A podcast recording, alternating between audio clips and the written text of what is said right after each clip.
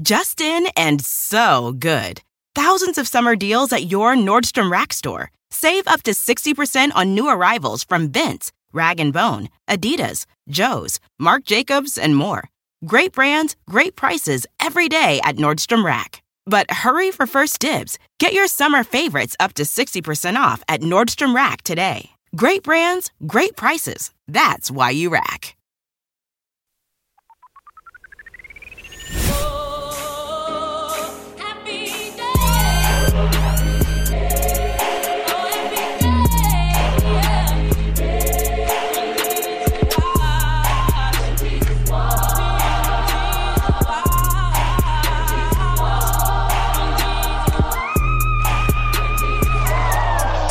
It's time to say, nigga, nigga, how you make me feel when you come to mind. This was my favorite song. I can't keep my cool, nigga, nigga. I can't hold it inside. That's it. I can't wait each day just to see you. Oh, I'm trying to move in close to get to where you are. Oh my God, this is bringing up so much for me. I'm not trying to be rude, nigga, nigga. Can't with you. So I'm telling you. Nigga, nigga, nigga, nigga. Why are you like this? Don't you know that you're so fine? Nigga. Nigga. Nigga, nigga. Was it Kia that said if you change baby to nigga in any song, it makes it like 20 times better? It was her, and she was right. It's correct. It's not a false statement. Man, I wanted that whole white outfit she had on that video. Man. I used to stand for Brandy. It didn't make no sense. Everybody wanted Brandy to be their sister. I think I just wanted to be her. Her life just looked a lot better. Oh, well, that's fair too, I wanted her life. Welcome back, everyone, to the show. I am Shirley Ralph. And I am NJ Rodriguez. Welcome back to The Read. Mm-hmm. Another episode here in January. Not dead yet. No, but the global warming is going to get us soon because, bitch, it was 68 degrees yesterday. Oh, was it? I didn't leave out. 68 degrees. When I tell you niggas was frolicking outdoors. It didn't make no sense. Middle of January, we're all finna fry. First of all, thank you to everybody last week who pointed out that they had created a remake of Figure It Out. Oh, they did? I guess in the early 2010s or something. Matter of fact, let me read it real quick. I didn't even know that. But I did know and I forgot. Someone posted a picture of it and sent it to me. And I was like, oh, they did, in fact, do this. In fact, Googling Figure It Out over here to the side, I think this has to be the remake because I don't know who the fuck this white man is. Uh-oh. But their revival started in 2012 and looks like it ended a year later. Oh, so, yikes. So not that successful. So there's that. You know, I tried. Yep. You did. It was still a good idea to me. Hey, y'all. This podcast is brought to you by Squarespace. Finding a work-life balance can be tough. Okay. If anybody knows, I know. But Squarespace gives you the tools to reach your goals and have time to celebrate. If you don't know, Squarespace is the all-in-one website platform for entrepreneurs to stand out and succeed online. You can use Squarespace to create a website, engage with your audience, and sell anything from products to your time, all in one place. With the new guided design Squarespace Blueprint, you can select from curated layout and styling options to create a personalized website that's optimized for every device and make checkout easy for customers with easy-to-use payment tools. You can accept credit cards, PayPal, Apple Pay, and in certain countries, you can give customers the chance to buy now and pay later with Afterpay and ClearPay. And with Squarespace AI, you can explain what your site is about, choose your tone, enter what you need, and get auto-generated text. Y'all know I love Squarespace. I used it to put our website together. This is theread.com. I've also used it on my personal website, crystal.com. And that is because, first of all, it's very easy to use if you ever need to update it. It's simple to log in, make whatever updates you can make or whatever you need to do without knowing any code or anything like that. And it helps me to just stay organized, do everything I need to do. Because you got to have a web presence, okay? It's 2024. You got to have a web presence. So head on over to squarespace.com for a free trial. And when you're ready to launch, go to squarespace.com/theread to save 10% off your first purchase of a website or domain. Let them know Kid Fury and Crystal sent you. All right, let's get back to the show. Hey, y'all, listen, we all know that life is full of the yada, yada, yada. You know, sometimes you sign up for a contract one place and then in order to get out of it, you got to send 1,000,000 letters and go up there in person. And it's just a bunch of blah, blah, blah. Like this could have been easier. OK, we've all dealt with the yada, yada before when companies have those sneaky gotchas hiding deep in fine print, or, you know, even bills that just seem to keep going up every month for no dang reason. Or when budget airlines promise a cheap fare, but then they charge you for every little thing until you might as well have just booked your ticket somewhere else. But it is possible to outsmart the yada yada, like triple checking airline deals and making sure everything you need is already included. So remember, you don't have to take the yada yada in life, and you don't have to take it from your wireless provider. Metro by T-Mobile has no contracts, no credit checks, no surprises, and not a yada yada. So stop by one of the over 6,000 Metro stores nationwide to sign up today. This Week in Black Excellence, it's going out to Chef Mariah Russell. She's head chef of Chicago's restaurant Kiko and Kumiko.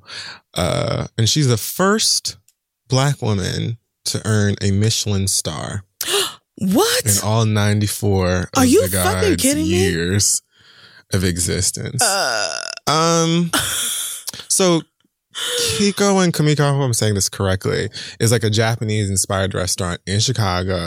And she's head chef of this like omakase format. I'm probably also butchering that pronunciation. But right. I had to Google it because I don't know much about fancy food. You know what I'm saying? I ate 5 Popeye's chicken sandwiches last year after I cussed y'all about it. And that was like high cuisine to me. Cussed. So I had to Google this, and apparently it's like omakase might be, I think it is Japanese. Mm-hmm. I believe the translation is something along the lines of leaving it up to you or something. Basically, the chef chooses what you're going to taste, what you're going to eat. It's all left up to them. Oh, yeah. And I've heard of it. Like, I think there's more interaction also with the chef themselves and stuff like that. So, right. Mama pulled in a Michelin star for this restaurant, first Black woman to do it. Congratulations to her. And also, apparently, they are up to their eyelashes in customers. I bet. Probably because of this and, you know, anybody else who's spread good word of mouth. And Mariah says, I didn't get here because I'm a Black woman. I got here because I work really hard. I'm passionate and I'm good at it. I never got into this for stars. I just want to make really delicious food for humans to eat. The feeling you have when people make you good food and you're with people you love to be around is like nothing else. You just want to make people feel like they're at home or something like it. So you can go and check out the restaurant and try food. Oh, I guess you have to make reservations. Definitely do. So, yeah. You definitely do, especially with a Michelin star. I mean, that just goes to show you, like, the first Black woman, when Black women are the best cooks in the world. 94 years the Michelin Guide has existed.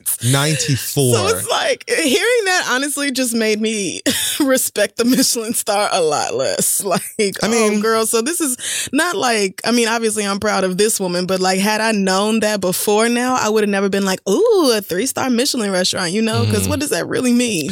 I mean, I think that, like, the industry, the food industry, a restaurant, whatever, is far different than just like good food that you know from wherever, you know, because yeah, gotta be. I mean, I'm not part of that world, but it's gotta be. I can't think of the last time that I went to a restaurant that required anybody to take a reservation. I've done it before. Sometimes enjoy the food, sometimes don't. I don't like to go through all of that hoopla for the most part.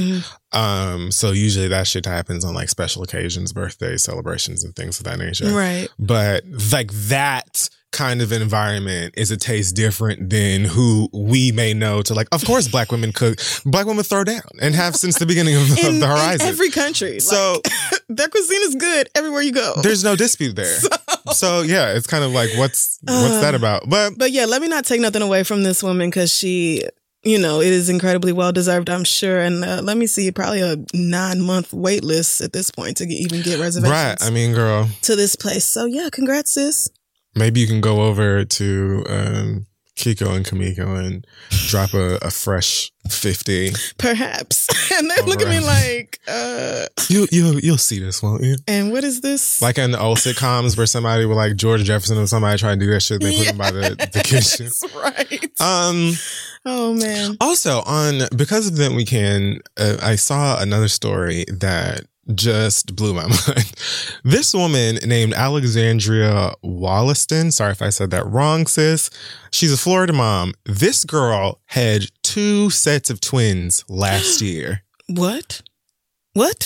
2 sets of twins? Last year. So she had one pregnancy with twins and then another pregnancy right afterwards. Twins. Wow. So they didn't take no break. I know her doctor was like, girl. Like 2 sets of twins back to back. So she had her first set of twins last March, Mark and Malachi. What? And then in December, she had Kaylin and Caleb.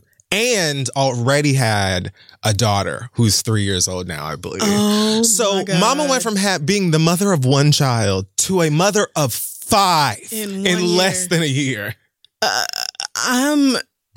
I'm stunned. I'm like, girl, can I send you some Pampers? Is there anything I can do? Right. Because I know y'all need 24/7 help. I'm sorry. 4 fucking newborns. She's excited. But mama is like, she said she feels like she hit the twin lottery. She did. And it says here, the doctors told her, her doctors informed her that she would have a better chance of hitting the actual lottery than doing what she actually did. Wow. Shout out to you. I've never heard of that in my life, especially back to back like that. Wow. What's I don't know. Her ovaries took be fruitful and multiply too. Her ovaries being there having a great time doing an electric slide. They doing shit my ovaries can't even dream of. Dancing to Frankie Beverly. Her ovaries are good and healthy and having a time. Yeah, let me find out where I can donate something to them because I know y'all like, need a night nurse, something. A toddler and 4 newborns. 4 fresh babies. My God. So you just literally don't sleep. God bless you, sis. Right. She's God so like this her. And they're so cute, of course. But I'm just thinking like that is good. First of all, they're probably going to look like quadruplets. Right. I was just about to say like because they're only a few months, 9 months or so. Right. I mean, a lot of siblings just look alike anyway. Exactly. So that would be what a blessing. And she also said she felt like her grandmother's passed their twins on because I couldn't really tell because it seems like this is, there's a typo here. But it says that like maybe the grandmothers were sets of twins or they had 2 sets of twins and the twins passed away. I think that's what it was. The grandmothers had twins and they passed away. She said, I feel like they sent them down for me. So that is a beautiful thought. 4 baby boys and a 3-year-old girl. Oh God, my God bless you. All 4 boys. All 4 of them are boys. And a 3-year-old girl, she's about to punk them so bad. Look. That's her army. You just gave her an army. Okay. I love it. I do congratulations, too. Yes, sis. Yes. I hope you have a lot of help because shit. I mean, that's just so many newborns. Not fathom. That's so many infants, dog. No, ma'am. So moving along into our pop culture segment, Hot Tops, driving Miss Daisy Chain. We're gonna start with the Duke and the Duchess of Sussex. Apparently pissed off some Brits because they've decided to relinquish their roles as senior members of the royal family. Mm-hmm. They plan to be financially independent and work to be financially independent. And they're also apparently moving to Canada. First, there was reports that they were going to move here. Why? And I thought to myself that very same question. Why would Meghan do that? What would you...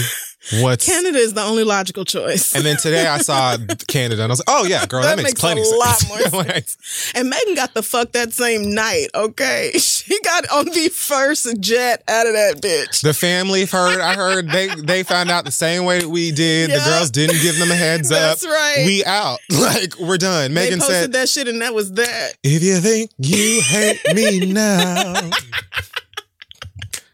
Wait until I'm out, bitch. And they really did always want her out. So it's just crazy to see how mad they are about Mama this. Was like, yeah, okay, cool. So I'm going to pack up my stuff. Yeah. He going to pack up his stuff, the baby, and we're out. Good luck. God bless. Have all of you. And I looked at, Independent has an article on their website that's just Meghan Markle and Prince Harry, a timeline of their royal journey.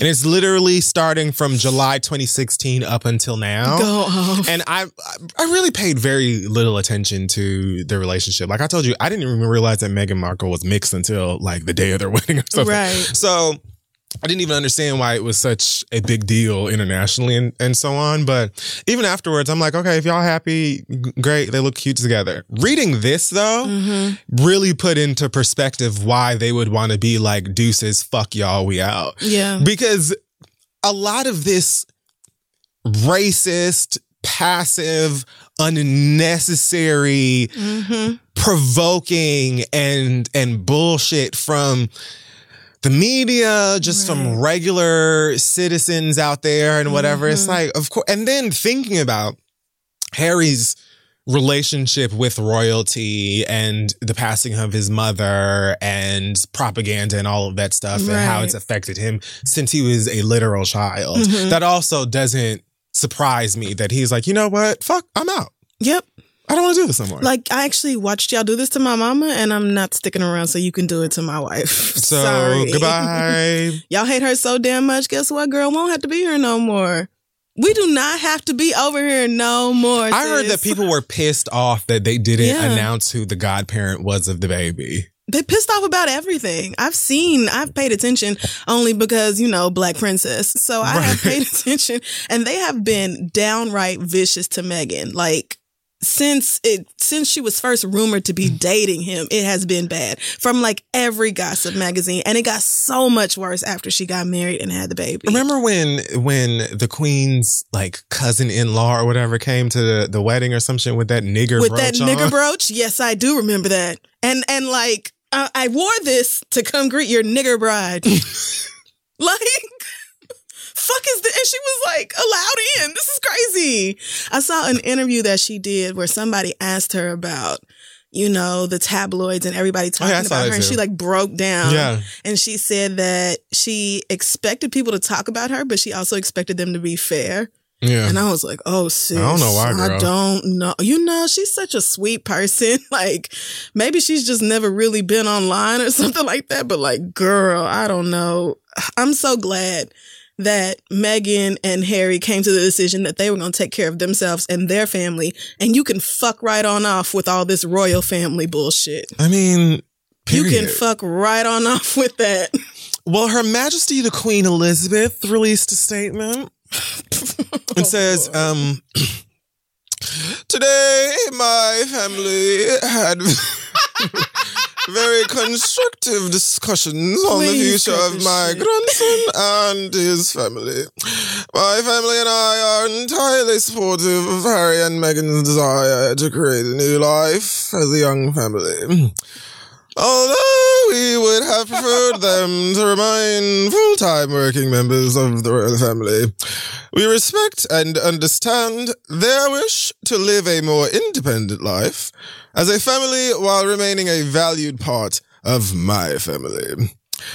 Harry and Meghan have made clear that they do not want to be reliant on public funds in their new lives. Niggas were mad at them for taking a private jet to somewhere. Be serious. Be serious. Meghan Markle can't just board Spirit and land in America like the rest of us. And please, if she did, God, you'd flame her for that. Right. Y'all would be live streaming like, what the fuck is your black? I thought you was a royal bitch. It is there for... Did you see them? Did you see Young Jock on the internet for driving? I started watching that and then I got so embarrassed I had to turn it off. I was like, oh, is he really driving Uber? Is he really doing that? I'd rather he did that than continue working for VH1. Well, that is true. Is he still on that show? I don't know. I don't even know if that show is still on. I really can't. Well, you know what? Whatever legal thing you got to do to make a buck, that's what you do. It has therefore been agreed that there will be a period of transition in which the Sussexes will spend time in Canada and the UK. These are complex matters for my family to resolve, and there's some work to be done, but I've asked for final decisions to be reached in the coming days. So basically what this says to me is like, cool, I'm too old to give a fuck about this shit, mm-hmm. period. But at the end of the day, if them niggas think they're just gonna hit it and, you know, right. and that's that, they no. confused. You will come back, you know, and you will have, at the very least, a happy Christmas dinner with the bitches. I don't know. Like, I mean, maybe. I think it will entirely depend on what Meghan want to do. It sounds like they are trying, or they've tried to maybe convince him of otherwise. And I also read that they had been considering this for a while. Yeah. And I can understand. Because it was bad. So, yeah. God bless both of them, you know? Yep. I get it. Good luck. And to little Archie, too. Oh, what an adorable little Meghan thing. Really did that because she knew we would spot the nigganess in that name. I remain committed to that theory. I do. I believe she did that on purpose. There are a lot of niggas named Archie. Yeah, there are. And yeah. I think they gave her a list of like approved names. And she saw that and she was like, I'm going to send a message to the blacks right quick. I think she did. She found the one that touched the black in her the most. Right. I heard that she's going to do some voiceover work for Disney, but she donated her whole check. I heard that too. I'm not sure for what, but... She's just a sweet person, man. I mean, she don't deserve that bullshit. What she could possibly be voicing, but yeah, I mean, that she was an actor first. So. Yeah. Good for her. Happiness and health and, you know, baby love and all that good stuff. Good vibes away from the queen. Cardi B has announced that she's considering going back to school and possibly joining Congress. Yes. Well, you don't have to go. You don't have to go to school to be part of Congress, girl. No, you do not. All you need is a majority vote. But, you know, educating yourself is always a good idea. So good for her. Culture's mom said on Twitter, I think I want to be a politician. I really love government, even though I don't agree with government. That's like, real. I was watching war documentaries. No matter how many weapons a country have, you need people. How are you trying to go against a country and possibly start a war when this country lacks patriotism? I barely see people claiming they love being American. I will have to explain a lot. So I will have to do a video or a live talking about it. So I'm going to come back to my last two tweets another day. I'm going to talk about it another day. Yes. I do feel like if I go back to school and focus up, I can be part of Congress. I dead ass have so much ideas that make sense. Yes. I just need a couple of years of school and I can shake the table. I believe that 100%. And you should do it, girl. Go for it. She got an endorsement from people for Bernie's Twitter page. See, well, you know, that was smart of Bernie's people, but yeah, this is great. I'm all for this girl going back to school and doing whatever the fuck it is that she wants to do. I'm also incredibly amused by the vision of Cardi B in a pressed suit. Yep. Being, you know, sitting around the looks. One of her court turns and just banging on a table in front of the rest of Congress and the Senate and the President. What was the reason? What was the reason? I just love the idea of that. I would have paid cash money to watch Cardi B during the impeachment hearing. Woo! I would have paid real dollars to be in the room. Going up. Reclaiming Oak. Reclaiming Oak. Reclaiming. But Cardi, like, she is real. She has a way of speaking to people, reaching people who politicians largely ignore, who pretend are too stupid to get it, or you just ignore their issues altogether. Like, even if she doesn't run for office and she just decides to go back to school to learn more about this shit, like, I can't be mad at that at all. Good for you, sis. Sis, if the host of Apprentice could be the fucking president, look, then I'm not counting you out of the motherfucking thing. Reach for the stars, the hearts and horseshoes and clovers and blue moons, bitch. Right. Do whatever the fuck it is that you need to do. And the only reason that dumb bitch went to college is because his daddy was rich enough to pay his way through. There is a reason. He clearly didn't learn shit. He will not let them transcripts leak. He also can't spell, so it's like... I do believe Donald Trump is functionally illiterate. Yeah, I agree. Like, I truly believe that he does not read and write on a 12th grade level. I think that he's a dummy by science. Well, there is that as well. I think he's, like, literally stupid. I mean, yeah, he's just... Please. This is enough. This is, I don't even know why I chose this. Maybe to fluff out the topics. I don't. Okay. So Lori Harvey and Future are apparently in a relationship and sharing how excited they are with Instagram and the like. Oh God. They posted photos together, including one of Future. And, well, one that Future posted of them together in a pool. I guess they're in Jamaica for Lori's 23rd birthday. Gross. So she just turned 23. And Future is on the other side of 35, is he not? How do you pronounce Future's middle name? What I know it's not Demon. Demun? Oh, now I have to Google what his name is. Nevadius? Yeah. Demun Wilburn. Demun. Oh, Demun. Yeah, it's probably Demun. It's not Demon. Yeah, it's Demun. Of course, like when you say it, yeah. I hear the nigga. Right. So yeah, that's what it is, Demun. And he is 36 goddamn years old. All right. You're doing better than R. Kelly. Okay. Yeah. I mean, listen. Oh, shit. We'll get to that. Right. So,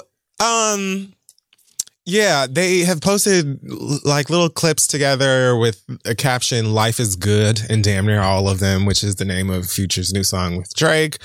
Lori Harvey's mama also posted a happy birthday thing to him with the caption, "Life is Good," so I suppose she approves. Okay. No word on what Mr. Hightower thinks yet, but I'm assuming he's minding his business and worrying about his own thing. Mark Curry just called him out for stealing his jokes. Did you see that? Mark Curry? Yeah. How random. Yeah.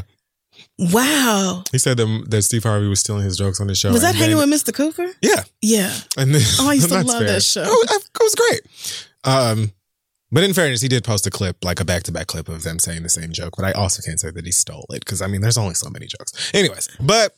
I actually just saw that Steve Harvey, I hate Google, has responded and said, "I don't know nothing about it." Sounds about right. I mean, look, I'm all for Lori Harvey having fun. Just don't get pregnant. That's what I was saying. Jesus, please be birth control. Not by this one. Lord, be a plan B, C, D, and A. Okay, you do not want to join that group chat. Yeah, I think that... Oh, yeah. I mean, Lori Harvey was dating Puffy last year or was rumored to date Puffy. Yeah, I really hope that was fake. And then also, allegedly also dated his son. Yeah, like before. God bless everybody. Yeah. I mean, you know, I'm going to let that young girl have her fun. I don't know what grown-ass Puffy would be doing with her. But again, like I said, I hope that's fake. As we spoke about last week, Rihanna's album is, you know, still probably resting underneath her pillow somewhere. This is my favorite thing. It's just so, it's the gift that keeps giving without giving us any goddamn thing. Right. So reggae artist Shaggy came out recently. Apparently he did an interview with Daily Star and said that he was approached by Rihanna's team to be a part of this new album that has been rumored to be reggae infused for a while. Okay. But he decided not to be involved because they wanted him to audition. He said, I'll leave that to the younger guys. But from what I hear, it should be good, is what he added there to the end of it. Okay. This is hilarious to me. I think that that is hilarious. I'm curious as to what an audition for an album sounds like. Like, how do you audition for an album? Well, I mean, I guess they have a few different people come in and like hear a beat, and I don't know, is he talking about writing for it or producing? Like, I don't know. I guess you come in and you have a certain amount of time to put something together, and then they see how they like it or how you vibe or whatever. I'm assuming he was considered to be a feature. And my best guess for what an audition for something like this would look like is if he recorded a demo and then they just decide there if they want to use him on something or not. But I guess don't see how that's different. I mean, people do that all the time. Right, I don't really hear it. That doesn't seem to be so different from how the process works for everybody else anyway. So I don't really understand. But maybe they flat out was like, look, ain't no promising that you're going to be on this. Yeah. You know, there probably loads of artists that quote unquote auditioned for it. But I also think it makes perfect sense for this nigga to be like, oh, I went and bought more stuff. Because this nigga has been making music since she was like 5. Right. So he's like a little offended here. Like, girl. I think he's also touring. Didn't he do that Little Mermaid thing I didn't watch? I don't know. Did he? Wasn't he Sebastian? Oh, I think so. I did not watch it. Did that happen? I think it did. Shaggy's working. Okay. Yes. That is the point here. And has been like an icon in reggae music for literal decades. Right. So I don't think it's surprising that it's no sweat for this nigga to be like, nah, I'm good. But I think it's hilarious that he was like, right. Do you know what these niggas asked me to do? I said, like, I heard it's still good, but like, they tried my fucking life. Oh, no. What's my name? Sorry. Oh my God. You're black ass. In one of the saddest mug shots I've ever seen, Trick Daddy has been arrested. This is actually a really fucked up story. Mm-hmm. He was arrested in Miami for DUI and cocaine possession. Apparently, he was pulled over after allegedly hitting signs and running red lights in a Range Rover. Cops stopped him, could smell alcohol in his breath. They said he had slurred speech, bloodshot, watery, glassy eyes. And they spelled alcohol in his breath. Failed a field sobriety test. And then apparently, when he was putting some of his possessions like in a bag, I don't know if this is like when he was actually at the station. Oh, yes, it was. Okay. He's putting his stuff in a bag and they found cocaine inside of a $1 bill. So I guess that's how the cocaine possession charge even came into it. Like, you already going in for DUI, and then just because you forgot there was a little bit of Miley inside of one of your George Washingtons, now you got to go down for that too. That whole story, I saw that and I saw the mugshot and I was like, damn, Trick is like, I know he's always talked about how he self-medicates, and it's like, you are really fully leaning into that now. He looks like the most pissed off raisin in existence. God bless him. Like, I feel for him because I know it's lupus that he has, right? Yeah. I know it must be hard. So like, I'm trying not to judge, but like when you putting a whole bunch of other people, like unknown people at risk, driving drunk and everything else. Mm-hmm. It's like, come on, man. Something has to give. Yeah. Damn. Good luck. Does he have any close? Has he pissed everybody off, or does he? I don't know. I don't think so. I'm sure he has loads of people around him that I hope some people reach out. Yeah. And stuff like that. But at the same time, Trick Daddy has always seemed like a nigga that's going to do whatever the fuck he wants to. That's true, too. I mean, the nigga it's not a secret that he does cocaine either. Mm-hmm. He has openly talked about doing coke, not taking medicine for lupus, and just feeling like cocaine makes him feel better anyway and whatever the fuck. So I don't feel like there's... Even if there are people around him who are like, you know, I want you to feel good. I want you to be healthy, et cetera, make good choices. I wouldn't be surprised if this nigga was just like, I'm going to do whatever the fuck I want to do. Right. So. Like, okay. You can only help someone if they want help. Exactly. You can only help somebody if they want to be helped. And if he is fine with the way he's coping with his lupus, it is not a damn thing anybody can do to change that. But like, why? What? His hairline. I don't know what that is. I don't know what happened there. Is he cutting his hair himself, maybe? I don't know. Oh, man. Jesus. God. Oh, man. My city, my people, my city. So, I didn't watch Surviving R. Kelly Part 2, The Reckoning, the Shadows, The Return, Part 2, the Becoming, whatever the fuck that horror movie is. I started it, but I haven't finished it. You know, I feel like I don't need any more. Personally, I get it. I mean, I feel like I'm in agreement. Yeah, you can't get much more anti-R. Kelly than I already am. Yeah, I don't think I needed the squeak. But apparently... Two of his girlfriends, one Joycelyn Savage, who was part of the... Right. Mm-hmm. I don't know if she was in the first documentary or she was just mentioned in it. But like, has definitely been a part of this story as far as the Surviving R. Kelly thing has been going on. This other girl, Azriel Clary, don't know much about this child. She's 21. Joycelyn is apparently 23, unless they have had a birthday recently. But they both did interviews with Gayle King calling their parents liars. Azriel claimed, isn't that the name of the cat in the Smurfs? I have no idea. What is the Smurfs cat? Azriel. I know what the fuck I'm talking about. Wow. Anyway. Okay. Azriel. Oh, I used to get his name confused with the nigga that looked like kind of like Bernie Sanders. What was the guy's name that hated the Smurfs and always wanted to eat them? I very rarely watched the Smurfs. It Gargamel. On some channel we didn't have. Gargamel. So. You didn't have, well, I don't know what, I can't even think of what Smurfs came on. I don't even know what channel Network? It was, but whatever it was, I almost never saw them niggas on TV. Same really with Fraggle Rock. Oh, Fraggle Rock is an iconic I very rarely caught them niggas. That, I was more into Snorks than Smurfs. I feel like they were made by the same people. Never even heard of that. Anyway, that's neither here nor there. Okay. So, they were basically on TV with Gayle being interviewed, very clearly lying, very passionately lying. I'm not sure if Azriel wants to act. If so, girl, you got a leg up. You do great at it. Because I didn't believe a goddamn thing that you were saying, but I really committed. I mean, I really acknowledged your commitment to the lie. She had claimed that her parents even suggested that she do like sexy videos with R. Kelly so they could blackmail him at some point. All just terrible ideas, clearly from the mouth of Robert Kelly. Right. Anyway, more recent than that, Joycelyn apparently went to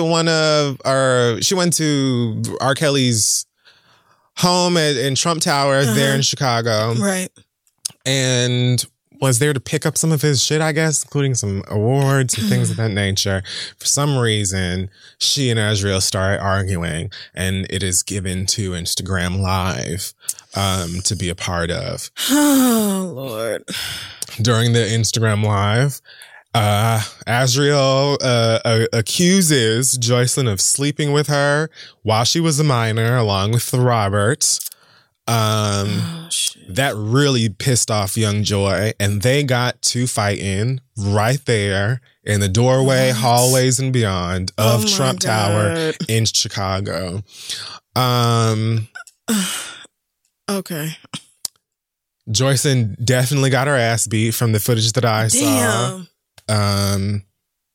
Azriel was hollering how she knows how to fight because she's from Baltimore. Oh, God, please. And is allegedly now trying to reconnect with the family she lied on. And rumor has it that she's going to be, I guess, turning on R. Kelly. There's no turning back at this point. But right.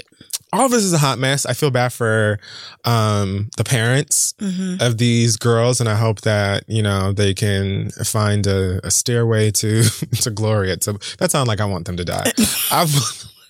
That was a little bit more. A stairway to peace. Yes. Amen. At some point past this, because their behavior is not great, and all of that. We can judge them all they want to, but I'm mostly disgusted with this 52-year-old man. Yeah, I think so. That has used his resources and access to manipulate people. Not just these young girls that he, tries to turn into sexual possessions, but even people around him to either believe he's not doing anything wrong or aid him in covering things up or whatever the fuck, all y'all did in this clip of, beating the shit out of each other is just prove that what you were initially trying to say to us was bullshit, which we knew. Oh, good God. This is just so much. I'm trying to think of which girl it was, because I did start the part 2 of Surviving R. Kelly, and one of the girls has been reunited with her parents. I guess it's not the one. Damn. I think they have been reunited, but they're talking about how she was raised super conservative, and she had to sneak out with somebody else to go to this R. Kelly concert, and that's how she got wrapped up in everything. And then they posted her nudes online and everything because she left, and they wasn't letting all this go. And I was just like, my God in heaven. Like I said, I don't really know the detail. I don't think that that's this girl. Because she said during this whole scuffle or afterwards that Rob's been lying to everybody. That's why we didn't watch the documentary. And, he's been having people like me lie for him and blah, blah, blah, blah, blah. So I don't really know.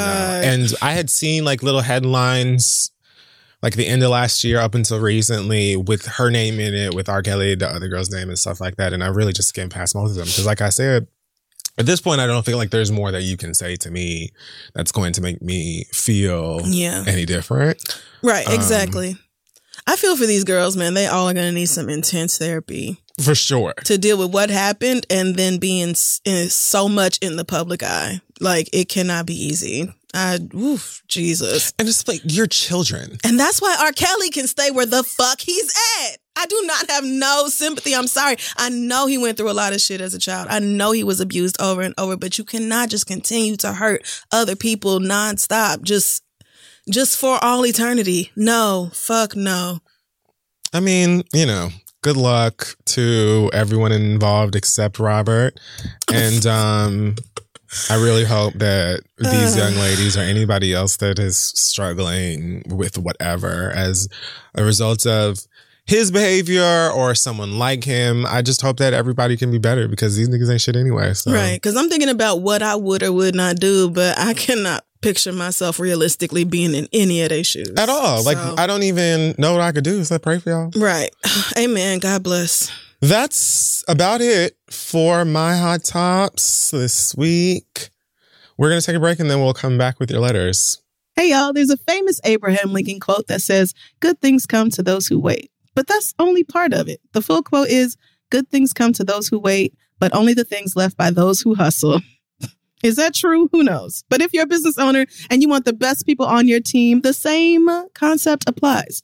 Thankfully, ZipRecruiter puts the hustle in your hiring so you find qualified candidates fast. And now you can try it for free at ZipRecruiter.com/TheRead.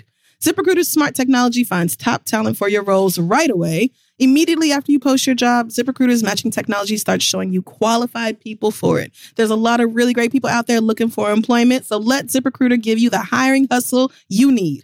See why 4 out of 5 employers who post on ZipRecruiter get a quality candidate within the first day. Just go to ZipRecruiter.com/TheRead to try it for free. Again, that's ZipRecruiter.com/TheRead. ZipRecruiter, the smartest way to hire. So go hire somebody. So listen, guys, the next generation of influential Black voices can be found on NPR's new collection, Black Stories, Black Truths. I've been running my mouth about it for a while now. Black representation in media is incredibly important, and I feel like it's in kind of a precarious situation at the moment. So amplifying and enjoying as many of these stories as possible is pretty important. Black Stories, Black Truth is a celebration of Blackness from NPR. Each of NPR's Black voices are distinct, varied, and nuanced as the Black experience itself. You can get things from Bobby Shmurda to The Wire, Michelle Obama to reparations.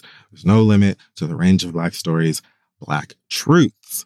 Black perspectives have always been centered in the telling of America's story. Now they are the story. Hear a feed of episodes from across NPR's podcasts that center on Black voices. Turn on NPR today and hear a range of voices as varied, nuanced, and Black as the country we reflect. Stories should never be about us without us. Listen now to Black Stories, Black Truths from NPR, wherever you get podcasts.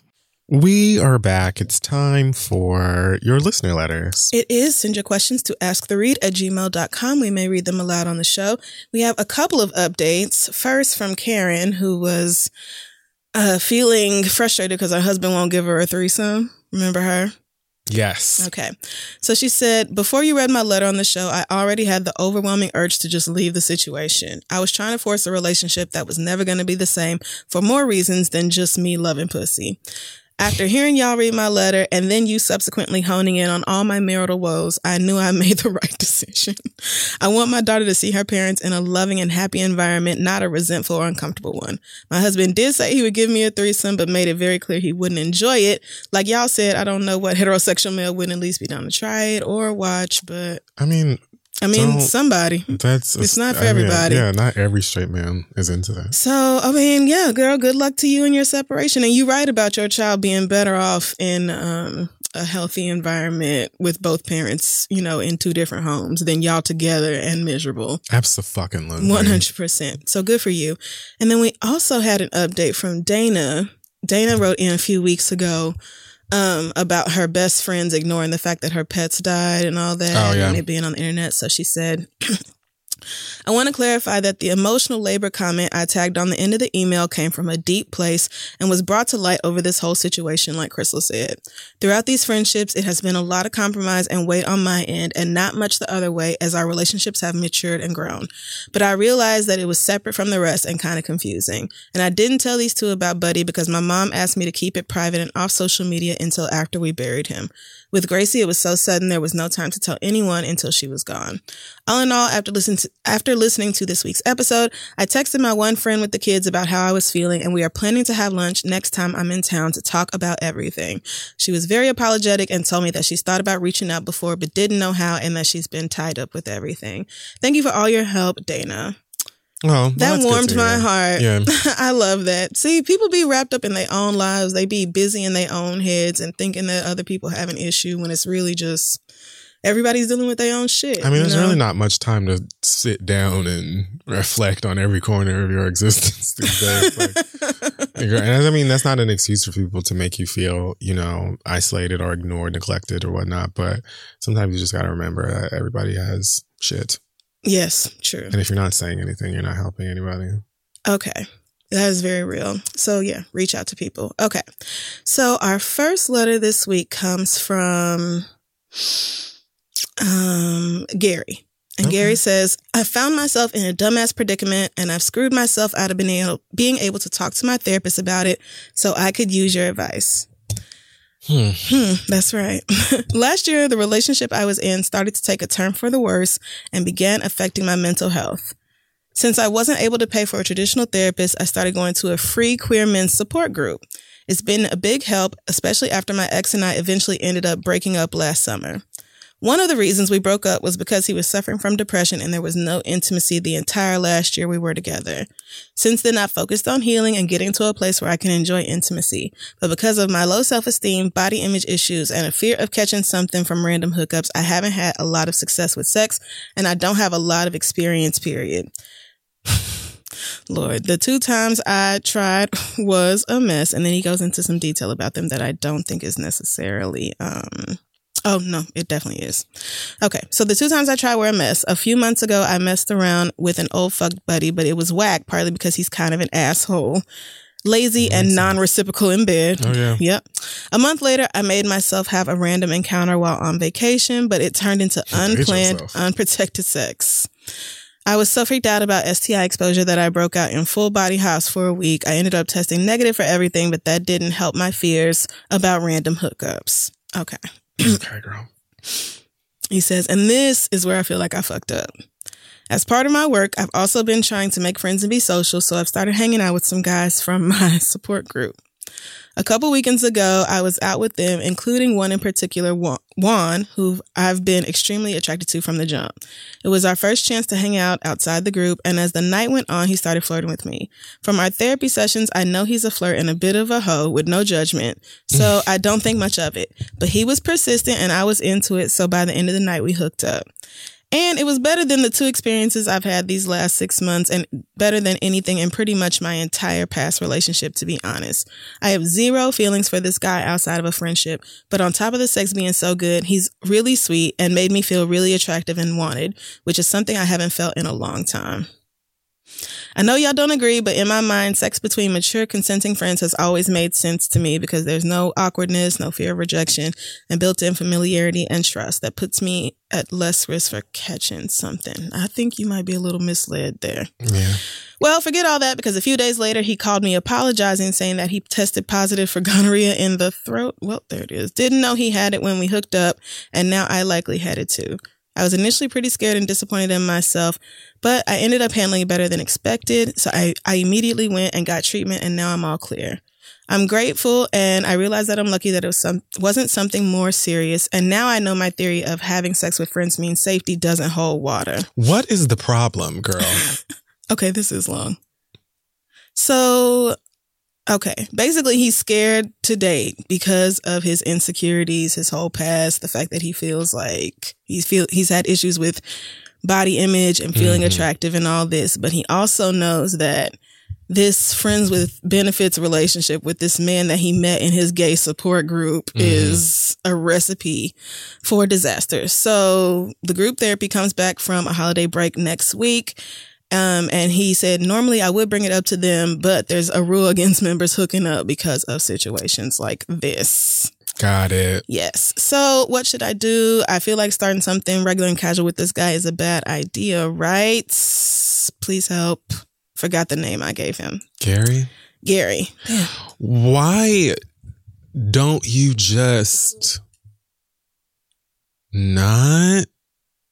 Like, I'm confused. Is he confused? Is he concerned with, like, when this group comes back together that it's going to be awkward or something? Well, it has the potential to be awkward just because of where they've taken their relationship. But also, he's struggling with this because he feels like he's such a late bloomer. Like, didn't get started with dating or having sex until his mid-20s, has body image issues, has issues with not feeling. It's not that deep. You don't think so? I mean, that's what he was writing about. No, I mean, I understand why he feels that way and where he's coming from. I'm just saying it's not as deep as you're making it. I think that you need to give yourself a break. Mm. Like, even when he said that he went on vacation or whatever and made himself hook up, like, it's almost like you're treating sexual relations as like an obligation or something that needs to happen in a certain way or a certain style. And it's just not that fucking deep. Like, you can just chill, make peace with yourself and security of self. I don't think that anybody is really 100% insecure. I mean, 100% secure in every part of themselves. Not. But you can definitely do the work there. And then just kind of let the universe do the rest of it. I don't think that you need to be sitting here stressing out about. And I also just feel like because niggas be fucking and niggas be fucking. That's true. That, like, you may kind of feel FOMO, maybe. Yeah, I think I think that is it. Like, you feel like you're missing out because you're not dating and hooking up like everybody else around you seems to be. And so that, along with your body image issues and all this other stuff, has you feeling like maybe this boy you need to kind of hold on to because you don't know if something else is going to come along. When, like, that scarcity fear is a lot worse in your head than it is in real life. Right. A lot worse in your head than in real life. Right. In real life, people like all different kind of people. All different shapes, sizes, colors, heights, everything.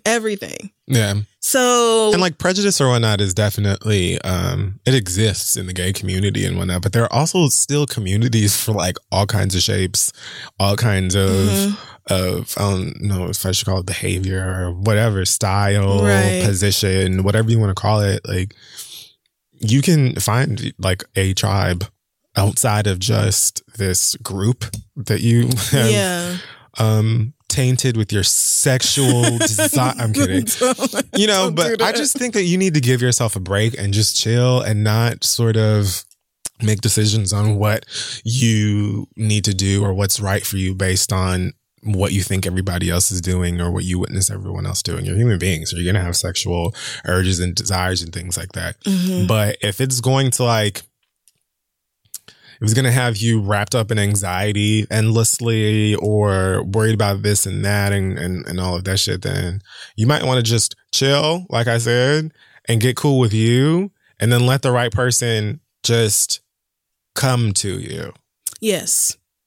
But I mean, so yes, I agree with everything you said. I just, I don't know. I guess I feel for him because I don't have that exact same story, but like I have a lot of friends who felt like they really didn't blossom or like have sex and dating lives, you know, the way everybody else seemed to in high school in your early 20s and all that. So it's like, I feel for you because I know you feel like, damn, you know, like I barely get chose as it is. I don't want to let this one nigga go. But if for no other reason, it's because therapy is is only going to be a more and more awkward environment for you, I believe, as this goes on. Because neither one of y'all are in a place, I think, to make this a thing that would be a good idea. So I think if for no other reason, in order to preserve your therapy space, you should not do this. And trust that this is not the last person who will be attracted to you. It's just not. It's just not. It's not. Give, like I said, chill and give yourself a little break. You're very young. Right. Like, it's more and more young people in the inbox putting all this stress on themselves, like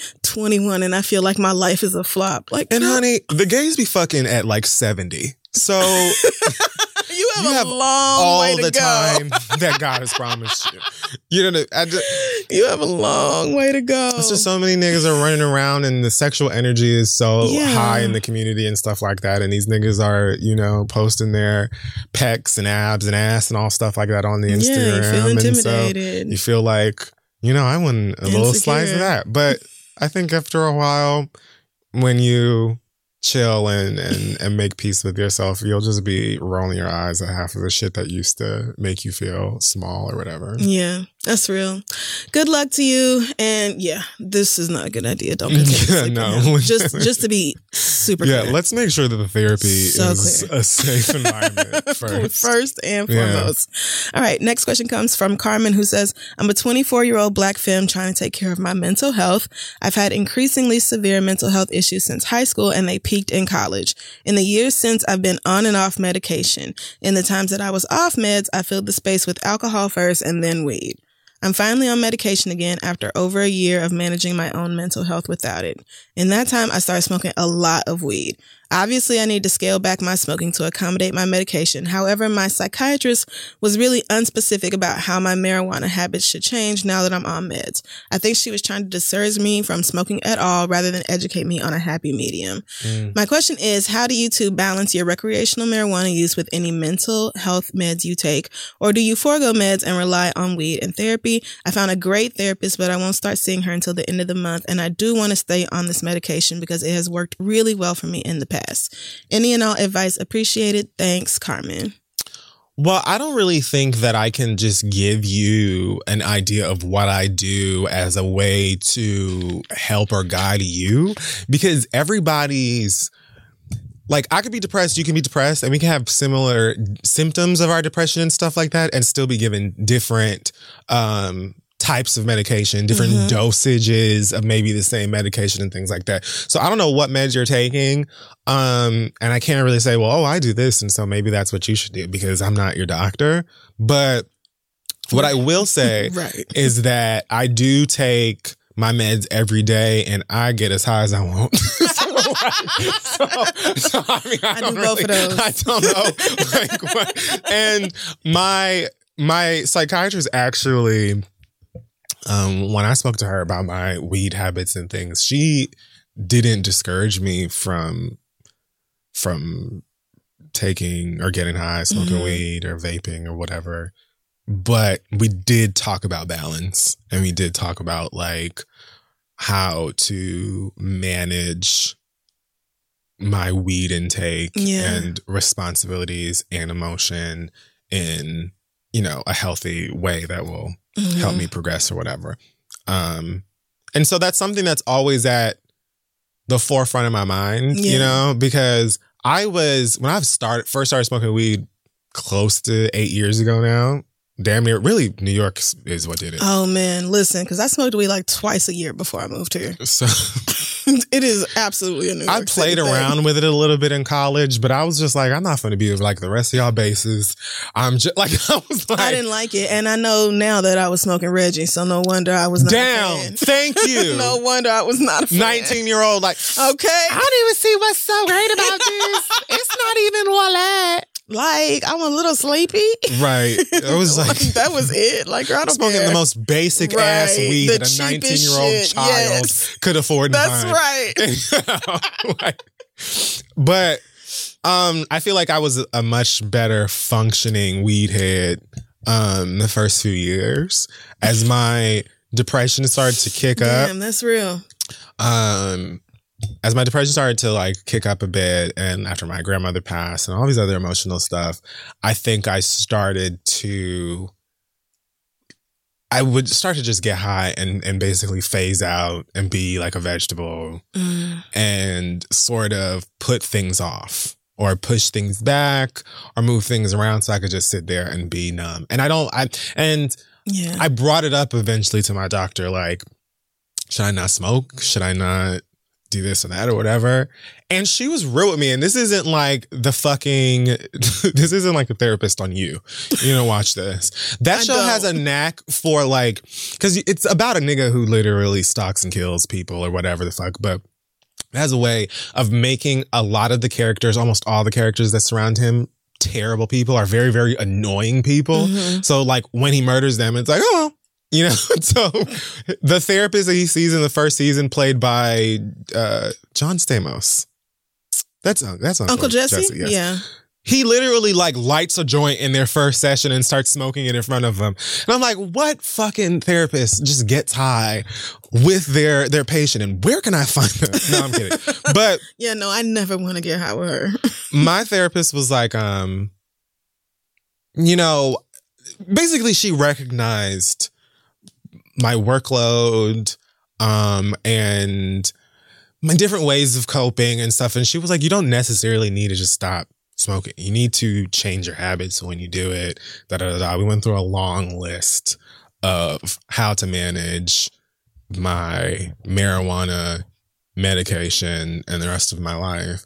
And so much like all of the other things I learned in therapy, then turns into homework, study, practice, and all of that stuff to where, you know, I feel comfortable in A, my ability to get high, and B, my ability to be productive. Right. But again, I can't say, girl, just do what you want. And I also don't know that I can say if your doctor is telling you not to get high that you should change doctors, because again, I don't know you. So right. No, we're only talking about our experiences. We're not medical professionals of any sort. So I don't know that I can say any of this is something that you should try out, but I can only tell you, you know, how my relationship with weed has affected me. Like I'm definitely open with my therapist about it.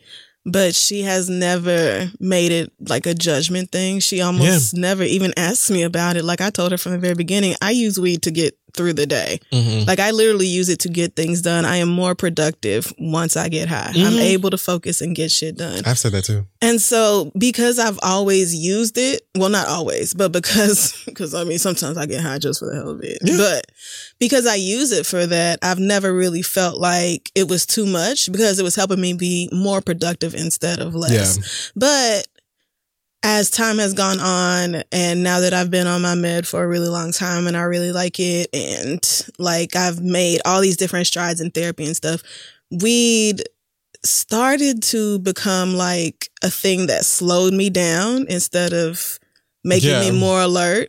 Yeah. And so once I got to that place, I was like, oh, I actually don't want to get high first thing in the morning. What the fuck is this? You know, so it was like, you also have to listen to yourself and your body. Like when you get high, are you floating in fucking outer space? Are you like passing out on the floor and not doing shit all damn day? Like you have to look at how weed is affecting your life too. Yeah, but, totally. Yeah.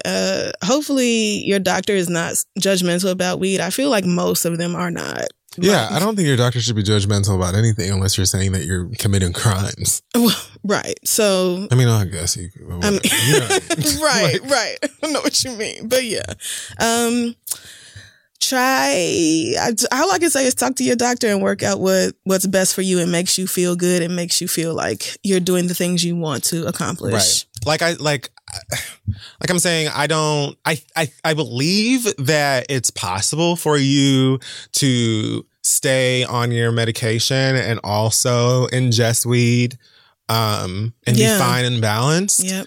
It's just about finding that balance and being honest with yourself, like you were just saying, about whether or not it slows you down, whether or not it keeps you from doing things. Because be real with yourself about it. You have to be. Yeah. Because, I mean, it's really easy not to be for a lot of people. But, it is, but... You know, I was the same way in terms of sometimes I would be high and things would just click into place for me. Or I would want to go and do something productive. And there are other times where I'm just like, I don't really want to do anything but sit here and eat hot chips and watch Steven Universe. That's my day. So, yeah, I think that you can definitely at least to the doctor, say, you know, I don't plan on stopping getting high at any point soon. So what can we do for all of this to work? Right.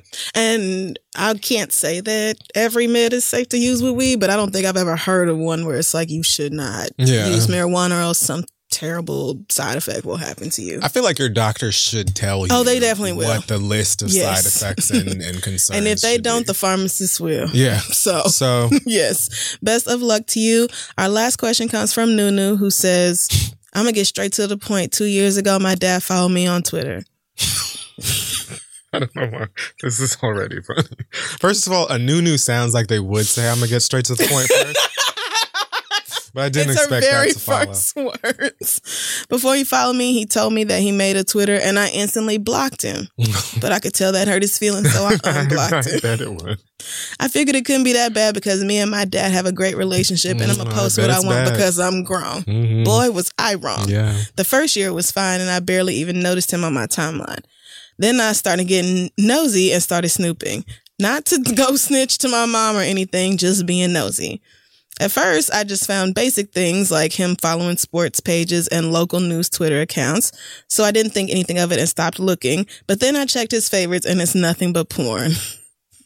Okay. I was disgusted and I stopped going on his page for months. Okay. Now I know my dad watches porn, but still seeing it instantly turned my stomach, especially because we follow each other, so he knows I could potentially see it. Oh well. I stopped looking on his page altogether, but recently he replied to some woman and it popped up on my timeline. The woman was asking who wanted to fuck with her before she settles down, and he said that he wanted to. See, we were getting there.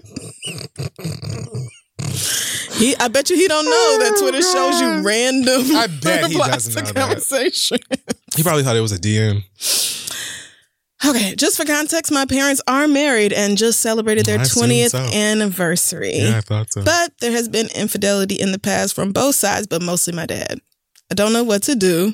I was going to just block him again and not say anything, but he DMs me memes and tweets all the time, so he'll definitely notice. Mm. I don't want to ruin our relationship because I try to keep my parents' problems and my relationship with them separate, but at the same time, this is really bothering me and making it hard to stay out of it. Any suggestions will help. Love you guys. Sincerely, Nunu. I think if your daddy want to look at Twitter porn, that's his prerogative. I wouldn't look at my family's, especially my parents' Twitter feeds at all. Right. Like, literally never. Ever. And I actually am going to go ahead and block you. You know what I mean? Right now. I wouldn't block. I think did I ever follow my mom on something? My mom is not going to be replying to my tweets and embarrassing me. I think I maybe followed my mom on Facebook and then unfollowed her. And she never even posted anything that made me uncomfortable or anything. I was just like, I'm on here cussing and joking about dicks or whatever. And like that, we don't need that. Right. I don't follow you for your And protection. I think it did bother her. It hurt her feelings. And then I felt like wet garbage. Didn't follow her back though. But I oh God. I don't know. I think that if anything, if I didn't stay out of it, at best, I probably would go to my dad and be like, so you know that I saw your tweet to Misty Bubbles. Misty Bubbles. It sounds like a chatterbait chick or something like that. I don't really know. Misty Bubbles. It was the first thing that came to my fucking mind. All right, Miss Misty. But yeah, I would probably say to him like, so you know, I saw that. Not a fan, don't care for it. Mm-hmm. And yeah, you might want to rethink this Twitter thing.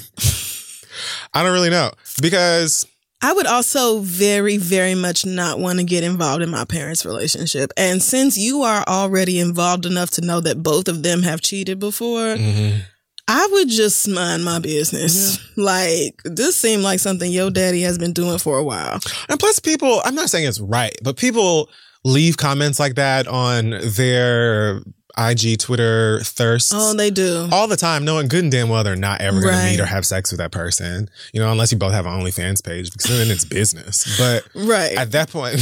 But like, as a wife, I'm going to look at that like, oh, nigga, are you out your fucking mind? I mean, yeah, absolutely. You talking to bitches like that? I'm just saying what nigga excuse you're probably going to hear first. I'm just saying, like, because it's not false, it's not right, but it's not incorrect either. She all the way in New Orleans, right? Like, so okay, and So I can talk like that to random niggas? Of course not. What happened? Just letting you know. I'm trying to cross off all things on the list I see before you get started. Because it will happen. Because it totally will. But yeah, I would want to stay out of this altogether. And like I said, if I did say anything, I'd go to my daddy and be like, I can see this. Right. Just so you know, so that I don't have to be so fucking grossed out, I can see when you're nasty on Twitter. And so maybe like, so mama does not cut you. You might want to chill.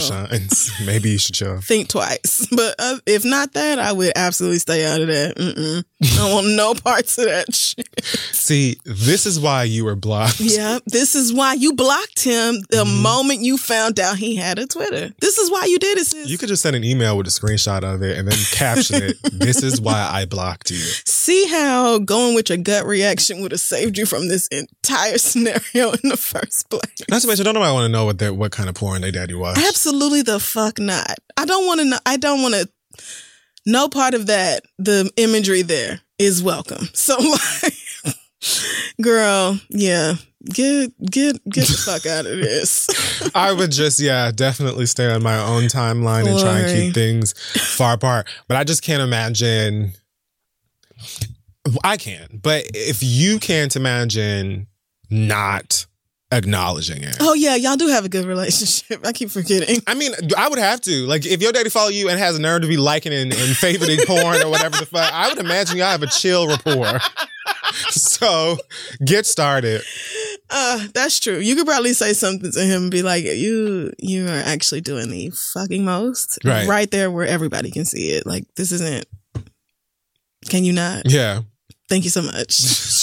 End the conversation. Maybe you can find a YouTube tutorial on how to use Twitter and send it to him so he knows. I don't know, girl. Good luck with whatever you decide to do. That wraps up the questions this week. Send yours to asktheread@gmail.com. We'll be right back. Hey guys, May is Mental Health Awareness Month, and Talkspace, the leading virtual therapy provider, is encouraging people to talk it out in therapy. Opening up to a therapist might feel uncomfortable, cathartic, exhausting, or exhilarating. Personally, I find it to be all of these things depending on the time and dime. But if you keep talking or texting with a licensed therapist, you'll gain insights and uncover truths that you can find only in therapy. Personally, I'm in therapy constantly. It's one of the most important things in my life right now, to be honest with you. And it is just, it makes a difference knowing that you have someone somewhere that is judgment-free, that is unbiased, that can hear you out. And it being Mental Health Awareness Month is the time, if it's been on your mind, to give it a try. Celebrate May, Mental Health Awareness Month, and the power of talking out in therapy. Talkspace is offering every listener of The Read $80 off your first month with promo code SPACE80. When you go to Talkspace.com/read to match with a licensed therapist today, go to Talkspace.com/read to get $80 off your first month with the code SPACE80. And to show your support for the show, that's Talkspace.com/READ, code SPACE80. Go get some help, talk some stuff out. Let's get back to the show. Okay, so it's time for the read. You want to go? Well, I don't really have a lot to say. I'm going to speak really quickly on Jillian Michaels. Knew it. I'm so glad you do. So if you don't know, Jillian Michaels is one of those women who used to yell at fat people on that show. Like, literally all they did was berate fat people and make them undertake ridiculous diets that absolutely did not work. And almost all of them regained the weight back and then some, because they were doing something utterly unhealthy and completely unsustainable. I've never watched that show. So, I mean, it was so bad. Like, and me, who usually can tolerate any type of reality TV, I was like, I literally cannot look at this. Like, you're literally just yelling at people, berating them. Like, they throw up and you make them get back on the treadmill type shit. Like, it was sadistic, if you ask me. And I've looked at this bitch sideways ever since, because she looked like she got a lot of joy out of that shit. I bet. That was the thing about her. But anyway, I try not to think about Jillian Michaels. However... Jillian Michaels insisted on speaking on Lizzo and her body and what she thinks her health is based off the way Lizzo looks. So I don't even know which interview started it. I saw her in a clip from AM to DM, which is BuzzFeed's Twitter show. I think that's what it was. Yeah, that's where I saw her, and she was talking about how, you know, she loves her music and her daughter loves her music, which, side note, this is definitely the I have a black friend moment right here, because she has this adopted black daughter who I pray for on a daily basis now that I know she exists. So she was talking about daughter. I didn't know she had it. She just said my kid loves her music. Oh, my kid. Well, so. I knew she was citing her black friend. So this woman was on AM to DM talking about Lizzo and how, you know, she loves the music, but it's not going to be cute if she develops diabetes. And, you know, I've never once looked at her and been like, yay, I'm so glad that you're overweight. And so obviously there was a ton of backlash from this. She continued to run her mouth, though. Oh, yeah, she did post something else. She did continue. That's right. So she posted on Instagram and said, as I've stated repeatedly, we are all beautiful, worthy, and equally deserving. I also feel strongly that we love ourselves enough to acknowledge that there are serious health consequences that come with obesity, heart disease, diabetes, cancer, to name only a few. I would never wish these for anyone, and I would hope we prioritize our health because we love ourselves and our bodies. She's so full of shit. So full of shit. Like, first of all, bitch, that is not what you said. It's not. And even if it was what you said, it's still fucked up, because there is no way that you can look at a person, look at their body, and know what their health is. You cannot look at them and know anything about them other than the size of their bodies. Period. That's true. You don't know how people eat. You don't know whether people move their bodies. You don't know what diseases or disorders or syndromes or whatever people may have. So you cannot look at Lizzo and say that she has heart disease or high blood pressure or any other disease that y'all love to pretend only fat people or get. Could get.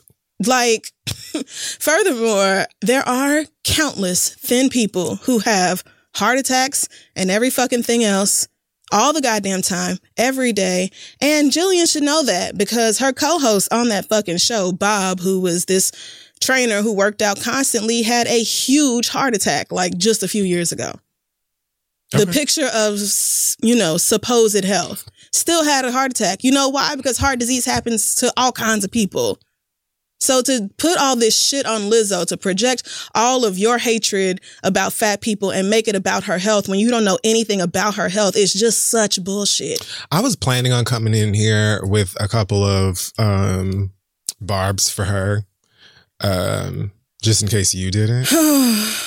Because you full of shit from the get-go. Yes. Because what she said was, it was so like conflicting. Because on one hand, she was like, mm-hmm.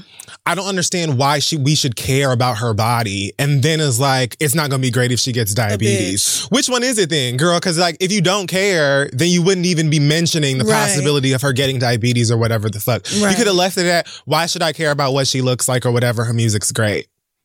I don't. Just because a person is fat does not mean they are in poor health. And even if they are fat and in poor health, it doesn't mean they deserve to be treated like this. My angle on this, and what really annoys me, like in general, I hate when intolerant people try to use fake concern for humanity or for the younger generation or whatever as a thin veil for their intolerance. Stop trying to act like you just want the best for people like Lizzo, and like it's so wrong for someone to be celebrated or to celebrate themselves in their fatness, because that's somehow going to affect, you know, other people and the way that they choose to diet or not diet or whatever, as if there aren't countless examples of skinny people or fit people, quote unquote, all over the place anyway. So it's like, girl, what are you even talking about? You could literally just mind your fucking business. You don't care about Lizzo. You don't care about nobody the fuck else. And I, on one end, I understand, like, she's a trainer and whatever. So this is her business. Dieting is her business. There's intent. Yes. You know what I mean? There are ways that you can be a part of trying to spread awareness for all kinds of things. For you to individually point someone out, like you were just saying, and bring up diabetes when, like, you don't even. Heart disease and cancer. Bitch, what? sorry, do thin people not get cancer? Just say that I really don't know how to process this fat bitch being center stage. I don't understand how she loves herself. Therefore, right. I have to say something's wrong with her. It makes me uncomfortable seeing her being so fat and happy, and I just it does not compute, and I don't know how to deal with it. Say that instead of being like, oh, because the rate of obesity and da da da da da da da. What the fuck do you care? Do you know how many people put their health at risk in millions of ways? Well, countless of ways. Yes. Every fucking day. That's right. Let's talk about cigarettes alone. Shall we? Like, niggas smoke cigarettes every fucking day, 30 goddamn packs a day, and are generally left alone for it. Alcohol is sold on every block. I walk down the street and there's a person smoking a cigarette in front of me. I do a quick punch right past the ass. Right. I don't give you a glare or an evil look when I walk by you. I'm not saying, hey, you shouldn't do that. You know, lung cancer is real. Because that's your life. It's your prerogative. Right. And I'm assuming if I'm looking at an adult that you understand the consequences or the risks of putting cigarette smoke in your fucking body. We're not going to talk about sexual health or anything the fuck else. I'm not walking around knocking cigarettes and dicks out your mouth. So I don't feel like you should, like, who has the right to knock, you know, a Popeye sandwich out of somebody else's or whatever the fuck when you could just mind your own goddamn business. It's always right there. It's always available. Jillian Michaels is the kind of person who feels like because she decided to dedicate her life to being thin so she could be happy, everybody else needs to do the same thing. So how dare this fat woman just love herself without pursuing weight loss? How dare she not want to look like the rest of us? Girl.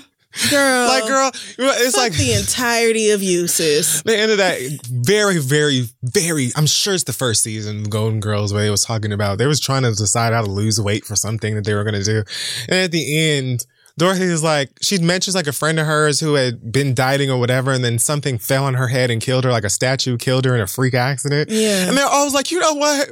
We sitting here starving ourselves, and we could all just get hit by a bus tomorrow. And they cracked out every inch of food. So, but past that, it's like, it feels like a lot of people like Jillian Michaels and other fat phobic people are treating folks who are part of the quote unquote body positivity movement as if they're trying to say, hey girls, being fat is the shit. You should be fat too. And I've always processed it at least as people saying, this is my body and I should not be made to feel like I don't deserve love or respect. Yes. I don't deserve to feel sexy. Yes. I don't deserve to be on the cover of a magazine or a billboard because my body doesn't look like blank. Right. That's what it is. Lizzo could decide that she want to lose weight next year, next week, never, 5 years from now, tomorrow. And you know what I mean? It doesn't mean that her being on the stage of the VMAs or being on the cover of a magazine looking like this is like any different or was not real or whatever the fuck. It's like, girl, this is the way that I look, and I shouldn't be made to feel like I'm disgusting or I can't have the same levels of respect as everybody the fuck else. Y'all bitches do that same shit with countless other things. Yes. I just think that because people are so used to being degrading or demeaning to fat people, it's just widely accepted when people say this kind of shit. Your president does the same shit with brown people. Everybody is fucking dieting. Everybody is on it. So it's like, of course people are like, even if they like, oh, I would never say that. Like, I would never be such a bitch. Like, Jillian, girl, you just decided to be such a fucking bitch out of nowhere. There are a lot of people who write shitty stuff on Lizzo's comments or tweet her terrible things about how she should be dieting or whatever the fuck else. When in reality, all you have to do is treat fat people with the same respect you treat everybody else, and there would be zero problems. The only person's business in terms of what's going on with their heart or arteries or whatever is that person and their doctor. Period. That's it. So I just don't understand why we so quick to jump down the throats of a big girl or guy on a magazine or at an award show or whatever the fuck.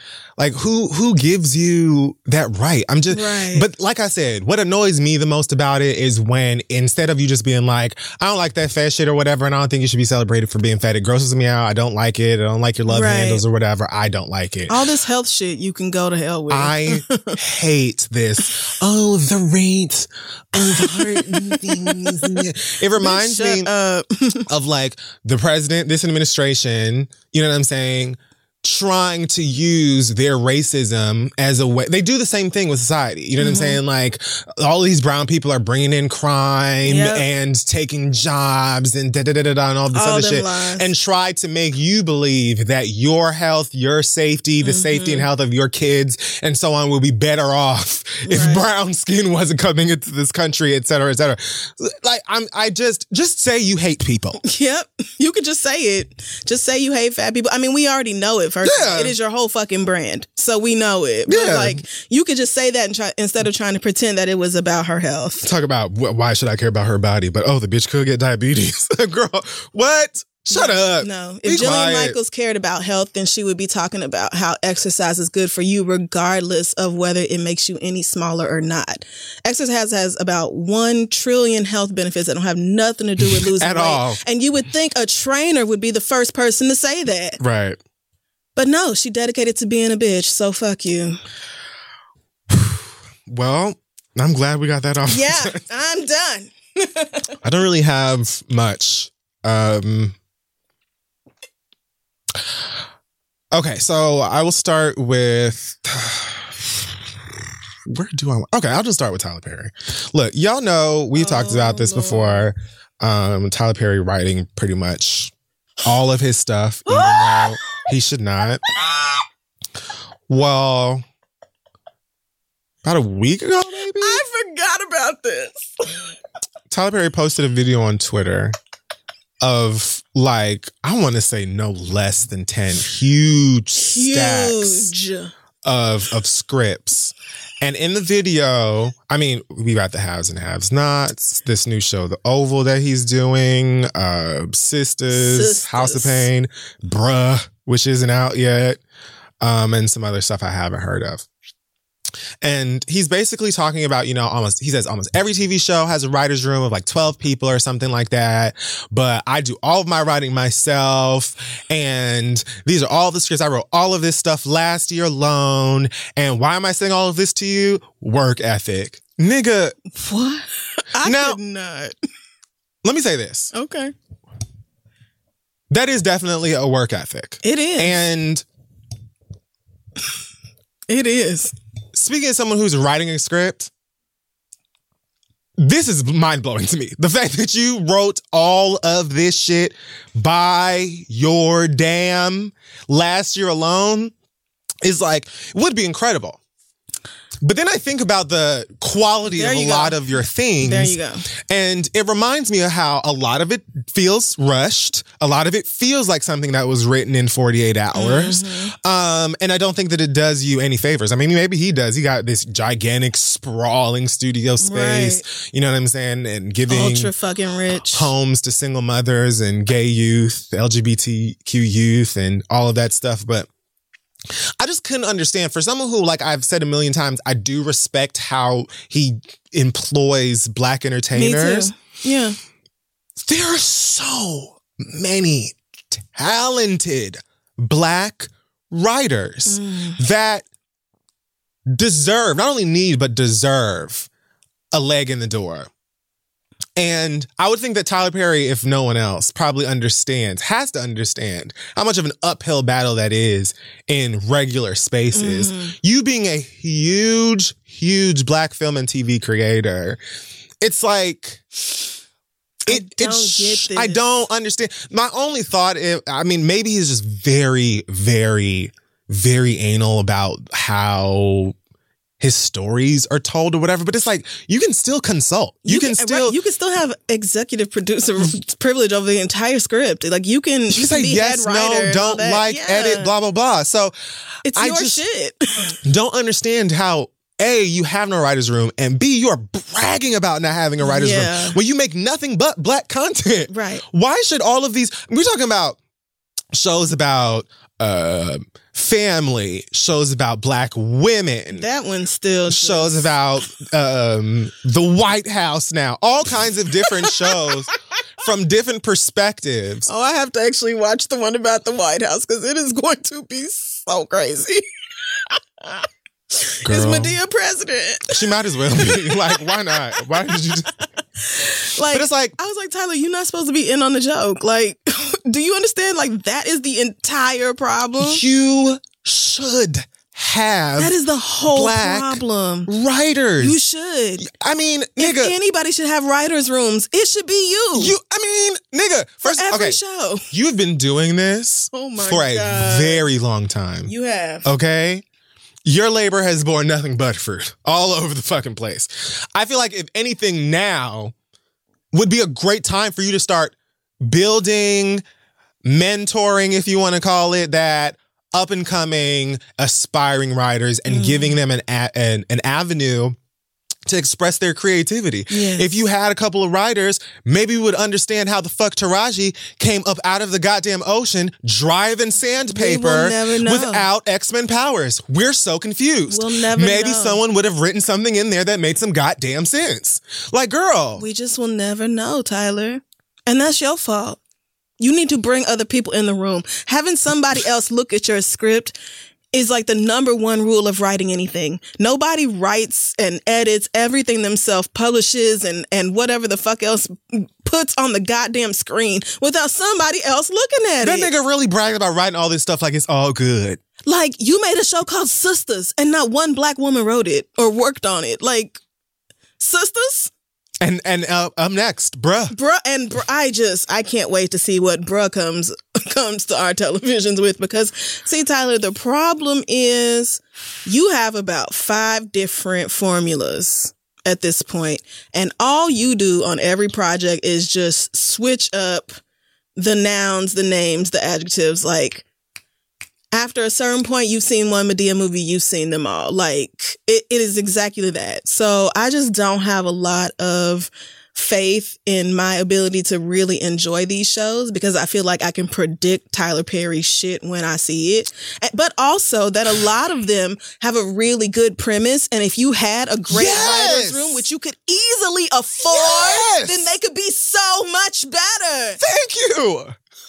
It's like, these aren't even bad ideas, but if you had real people who have been writing all their lives and who have different experiences and different backgrounds in the room, these things would be much more tolerable. The nigga said in the clip, every TV show has a writer's room. Why do you think every TV show has one? Why do you think that? Why?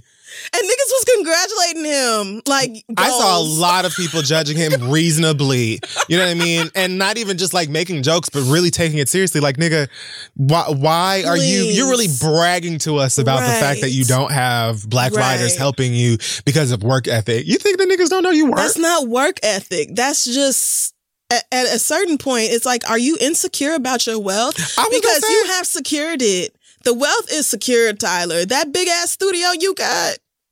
There's nothing anybody could say at this point. You're doing just fine, Tyler. You have the budget. I promise you. I promise. You have got the budget. A part of me almost feels like he's afraid that he's going to give a spot to a writer that's better than him and create like the next Tyler Perry, but someone who actually writes good stuff. What? But I can't think of any other reason that you wouldn't have anybody else. Because, I mean, I just... no shade. Who would want to steal the Madea formula? Like, who? That's not what I'm saying. I feel like, you know, because he's doing lots of things sans Madea now. You know what I mean? And trying to, he's attempting to tell all kinds of stories. Yeah, these dramatic, but they're not, they're just, I'm sorry. Go ahead. I just feel like I can't think of any other reason why. I mean, maybe that is it. Maybe it's insecurity, but whatever it is really getting in the way of the quality of your show. And I want your stuff to be so much better than it is, because you do so much for Black Hollywood. And you hire really talented people to perform in every area except the writer's room. Taraji, God bless her, put them contacts on. She didn't ask you no fucking question. She just put the contacts on. You put a lace front in front on every goddamn thirst trap I've ever seen in my life. We're tired. We're tired. Like, Tyler, we came back after the cornrow lace front. We came back after that. Niggas came back. You put an afro on Boris Kojo's bald-headed ass. They came back. Now you got Makad Brooks and his fucking lace front Gumby I saw in some other trailer. Like, I'm just, nigga. Ask for, or at the very least, welcome. Please. Some writers. Even if it's one or two show. Like, fuck. Please. righteous.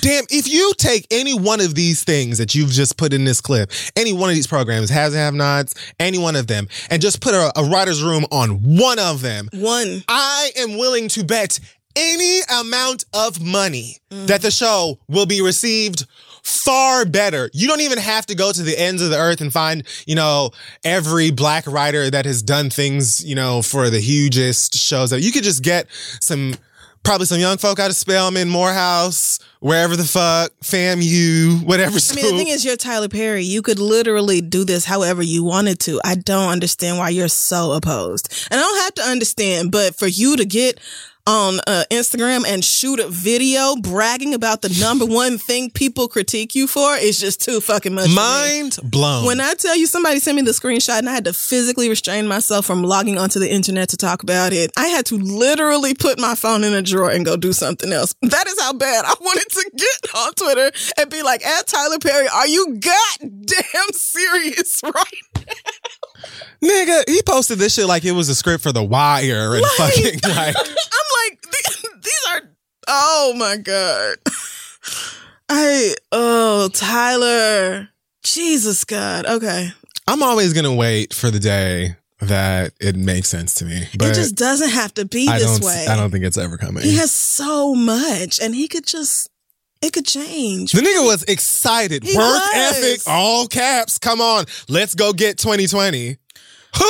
You don't have a writing team. What is the work ethic in you recycling the same stories over and over in minor tweaks? If I gotta see one more broken black woman, dark-skinned nigga. One more woman drawn to the end of sanity because of a nigga. I'm like, okay. You actually need to stop writing women altogether. You got lots of issues surrounding women, and that's something that, you know, you ought to leave to a woman. I think. Super finished. Best of luck. I don't got nothing else for TP. Past that, this isn't a read, it's more of a question. For those of you who have watched, You, a.k.a. Daniel Humphrey Done Lost His Damn Mind. That's what I lovingly call it. Okay. How many of y'all, and be honest, genuinely did not see that ending coming? Because it's like, they were basically just rubbing it in your face all of second season. Honestly, I predicted how the end of the second season would happen before I finished the first one, just because I had seen like a clip of the trailer for the second season, so I knew that it takes place in Los Angeles. And I said to myself, the only way for this to not be repetitive is for blank to happen. And like episode 1 of the second season, I'm like, yep, I already see it happening. And it just gets more and more obvious to me as it goes by. But the first season had a way of, to me anyway, it had a way of sort of treating things like it was going to be a twist or a reveal. And then when they finally reveal it, they did it in a way that was like, we knew that you knew this. And they do it in like, they kind of would reveal it in like a fun way or maybe veer left just a tiny bit. So it wasn't just like you predicted it and now you're bored. Gotcha. Whereas the second season was literally like, 9 episodes of telling you exactly what the fuck is about to happen. And then they treat the last episode like, oh, is this not shocking? No, it wasn't. So, okay. That show is also very strange. I think that it... You know I don't watch it, so I'm very lost right now. It's entertaining. The second season pissed me off for more than just that, but I don't know what the intention is. I think it might be a taste problematic, as entertaining as it is. But then again, it's fiction. You got to be grown. So yeah, I thought the second season of that show was incredibly predictable and a taste weird. And hopefully the next one's better if I even watch it. And then last but not least, this Harley Quinn Birds of Prey movie. I don't know why it's not a Gotham City Siren movie. I know you don't know anything I'm talking about. No, but I like the sound of the words. Harley Quinn, Margot Robbie's Harley Quinn, is getting a new film. Without the Suicide Squad, which is where Margot Robbie's Harley Quinn made her debut. This movie is called Birds of Prey, and the fantabulous and emancipation of Mimi. No, emancipation of Harley Quinn. And, okay. But it's clearly being marketed as a Harley Quinn movie, but the Birds of Prey are also in it and they team up together. Birds of Prey is like, at least in this, Journey Smollett Bell is playing Black Canary. Mary Elizabeth Winstead is Huntress. and I don't remember who else is in this, but originally I heard that Warner Brothers in DC were making a Gotham City Sirens movie. That would have been Harley Quinn, Poison Ivy, Catwoman. You have to at least know who those three people are, correct? I do. Right. So that to me says, you know what probably would have been more marketable, especially since we're trying to erase that Batman shit we did and do it all over? See the Gotham City Sirens movie. Because people, gotcha, even folks who've never read the comics or only watched Taste of the Cartoons or something, or saw that one, I think it was Schumacher's Batman movie with Uma Thurman as Poison Ivy and Arnold Schwarzenegger was Mr. Freeze. People would have recognized those characters more, and I think it would have probably been easier to transition that into the other stuff that they're trying to do. Because I know Zoe Kravitz, I believe, was cast as Catwoman for this new Batman movie. Mary Elizabeth Winstead probably would have been a great Poison Ivy. I always imagined Rihanna playing Poison Ivy because of that one savage Fenty photo that she posted where she was wearing like a lime green lingerie set, and I think it had like them gloves that come past your elbow, and I think she was like surrounded in roses, and she had red hair even too, I think. Yeah. I was like, oh, this is Poison Ivy. I didn't realize Poison Ivy is sexy, right? So, oh yeah, like that's Rihanna right there, and also has a sort of sexual history with Harley Quinn, which is why I had mentioned how, remember last Halloween when Cardi was Poison Ivy and Nikki was Harley Quinn? Did I say that right? Yes. Cardi was Poison Ivy for Halloween. Okay. And Nikki was Harley Quinn. And I was like, this is so hilarious because they can't stand each other. But in the comics and whatever else, they're friends and have even messed around together before. But yeah, I just feel like the marketing for this is ridiculous. I don't think that Warner Brothers knows what they're doing with this DC shit. But I'm probably going to go look at it anyway. And yeah, I just felt like I needed to point that out. I don't expect it to be great, but I'm going, I guess. That's it. Okay, well, yeah, I did not understand those words, but glad that you feel that way. Yes. This is above us. All right. Well, that wraps up this week's episode of The Read. Check us out on social media at This Is The Read. Our website is thisistheread.com. Do we have any news this week? You can probably still get tickets for our 7th anniversary show coming up next month at the Apollo here in New York City. I believe thereadlive.com is where you can get tickets. I think so. I believe they're also on Ticketmaster. But the information for that is on our Instagram page. Correct. Yeah, I think that's pretty much it. I think that's it. Okay. Well, stay black and protect your magic. Yeah. All of you out there, be good to one another. Be shady within reason. And... you know, do something nice for yourself until we come back and talk about whatever other fuck shit and how awful and orange the president still is. Right. And probably talk about, you know, Lori Harvey's impending pregnancy. Oh, no. We got to pray against that. Oh, it's going to happen. When we need that to it's going to happen. We need that to not. I feel like that's the first thing that Vadius goes for. No. Or I'm going to start calling him Demun. I mean, you should. Yeah. All right. It's a much better name. D.E. Mun. If it's... I love black.